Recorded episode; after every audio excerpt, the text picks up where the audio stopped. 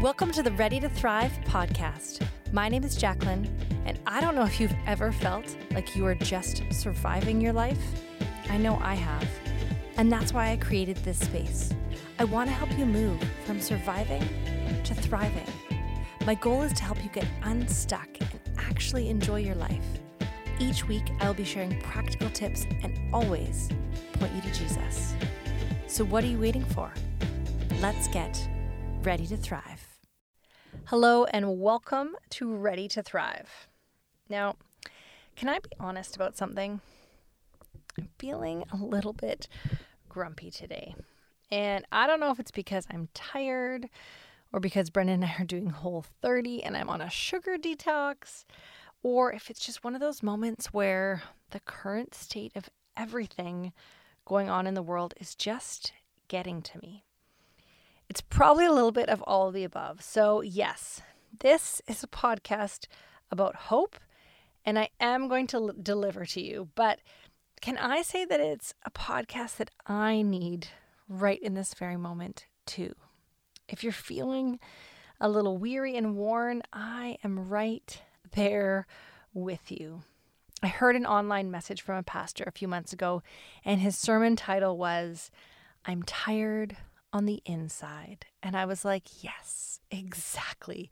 That is exactly how I'm feeling. So if you are tired on the inside, this one is for you. So, this Sunday is the first Sunday of Advent. And if Advent is new to you, I'm going to give you a super simple definition thanks to my friend Google. Now, Advent means the arrival of a notable person, thing, or event. And we know it as the season where we celebrate the birth of Christ. And if you want a deeper dive into Advent traditions, you can check out last year's Introduction to Advent episode, which is episode number 28. I'm going to skip over all of that and just dive right into hope.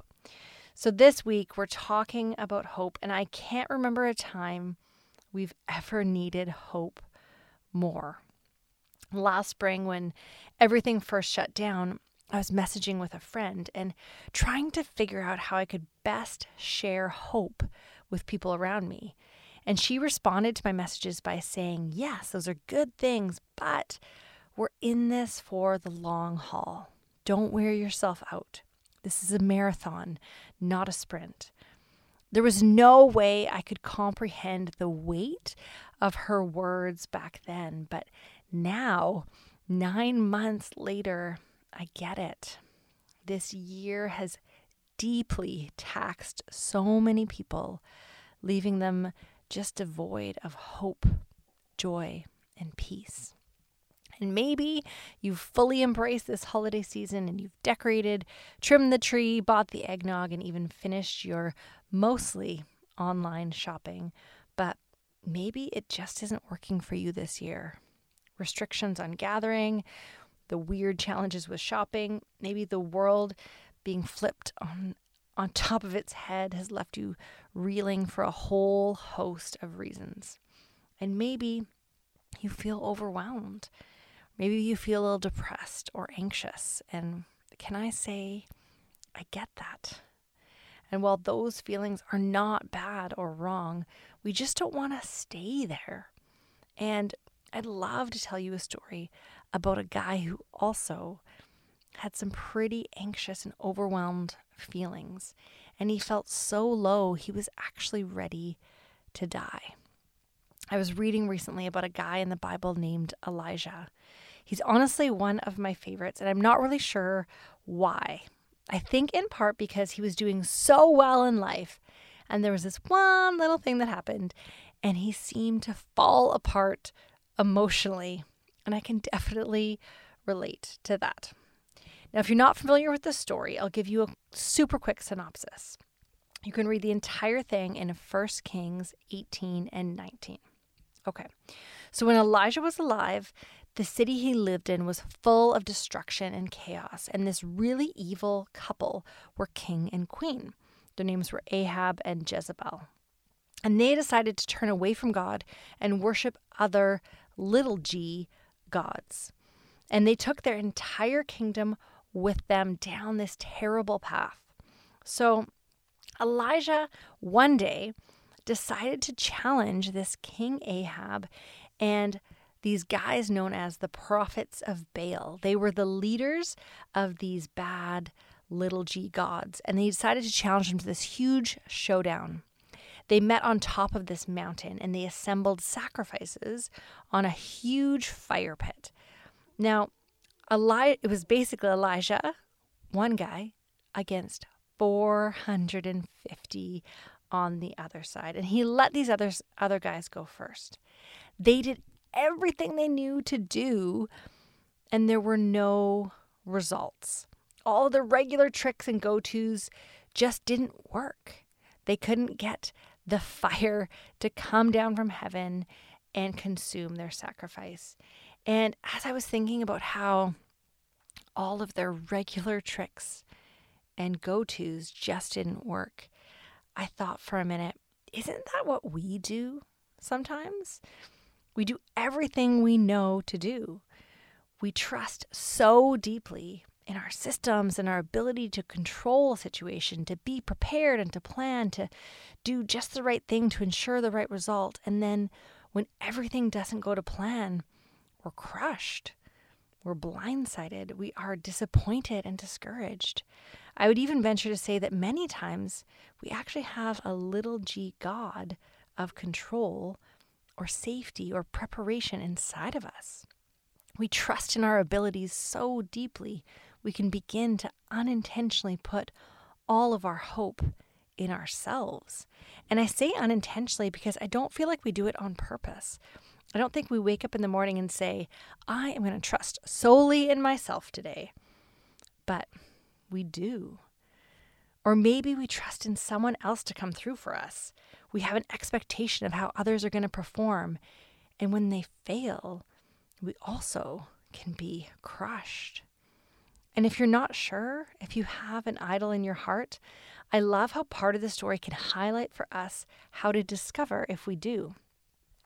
In 1 Kings 18, Elijah actually makes fun of these prophets of Baal. He mocks them, and I think the deeply sarcastic part of me also loves him for this. But this is one way we can tell what some of the idols are in our life. When we get really irritated that somebody has poked fun of something in our life, that can often indicate an idol. Maybe somebody points out something directly in our lives, or maybe we just read a comment somewhere that wasn't directed to us. It's on someone else's page, but inside we feel a little twinge or a twang.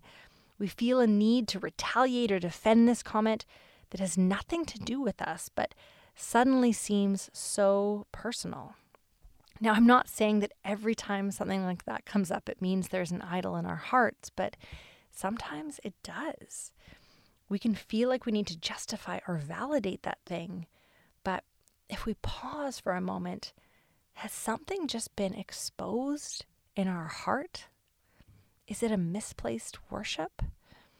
I can't tell you if it is, but often where we feel offended or where we need to defend is sometimes an idol in our lives.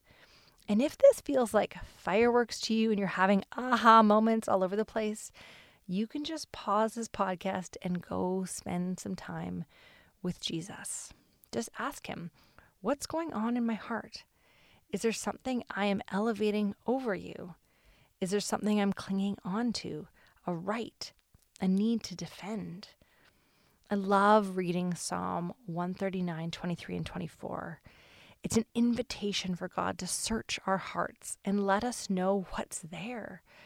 And when we know what's there, we can partner with Him to let it go. I'll just pray, God, I open my hands up. I let it go and ask you to take it away. Thank you for highlighting this idol in my life. Okay, so let's get back to the story. Well, the prophets of Baal cannot get their sacrifice to burn up despite their best attempts. And then here comes Elijah. It's his turn. He steps up to the plate and he asks the men that were there to help by pouring buckets and buckets of water on top of his sacrifice until it is drenched. And then he prays. He asks God to consume the sacrifice with his fire. And God comes through in a powerful way. Fire falls from heaven and licks up every last drop of water. Now let's pause there for a moment. This is who God is. He comes through powerfully. Where the idols in our lives will always fall short, God will come through. The challenge is when we try to make our big G God into a little g God that we control. Sometimes we say, well, God didn't come through for me. But was that a moment where we were trying to control him? Where we were trying to control the outcome? And I'm not saying that just because we put all of our hope in God that things will turn out the way we want. This is hard. God is not a genie in a bottle, and he remains mysterious. We also know that Jesus said we would suffer, which is also not fun. But I do believe that God is a God of redemption and will work all things together for our good and for his glory. We maybe just haven't seen how yet in so many parts of our lives. So, for Elijah, this was a huge win. This was a victory. But his celebration was cut short when news spread that the Baal prophets had been defeated and killed. The evil king's wife Jezebel took it upon herself and sent a death threat to Elijah. And this is why I am telling you this story. In 1 Kings 19:3 it says that Elijah was afraid and he began to run.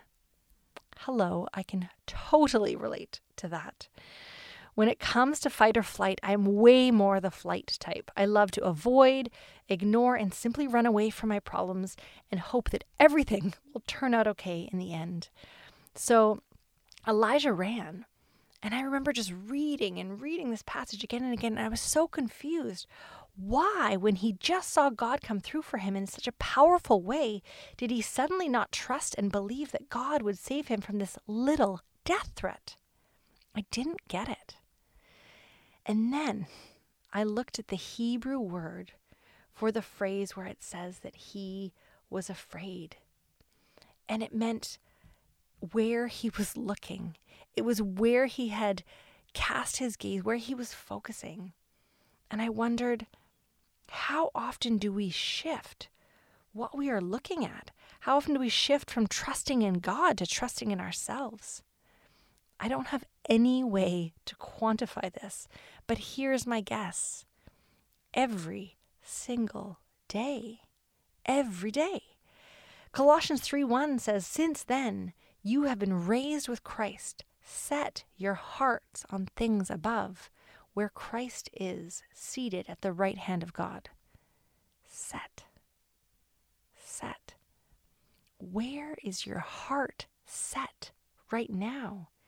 Is it set on the giant to do list you have to accomplish before Christmas? Is it set on the discouragement you are walking through in this season? Is it set on fearful or anxious thoughts? I know it often doesn't feel like it, but we have a choice with what we set our minds on. We can choose. And I know unwanted, fearful, or anxious thoughts can come your way. I know things may not be easy breezy in your life. I get that. If this was easy, we wouldn't be having this conversation. But if you begin to set your mind on things above, not on the things that are causing you pain right in your face, I guarantee your hope will begin to rise. Okay, let's do something just for fun. Imagine for a moment I have a surprise day planned for you. I tell you in the morning, okay, here's what we're going to do. Today, we are going to go to the dentist. And I apologize to any dentists who may be out there listening. But let's say I tell you, hey, I've arranged a three hour appointment at the dentist for you, a root canal, and so much more is in store for you today. How do you feel? Probably a sense of dread. Nothing about that statement sounds appealing. You may have even felt physically ill. So let's contrast that. What if I said, hey, today I have shut down Disneyland just for you? There'll be no lineups, the food is free, and you can just run and play and have the most magical day of your life. How excited would you be for that day? Now, here's the thing neither of those things are happening right now, but as I talked about them, didn't you get a sense of dread and worry with the first one? And joy and hope and anticipation with the second one? And I know it is a silly example, but we go along throughout our days with our minds set on something. And I'm not saying live your entire day believing that any minute now we're going to be in heaven. Isn't that amazing? We won't experience any more frustration or pain. But I am saying that what we pay attention to will shape our thoughts, our feelings, our emotions, our experience, and our hope. Now, if you have a relationship with Christ, you don't just know the best news in the world, you have the best news in the world living inside you. You have hope right inside you. But where are you looking?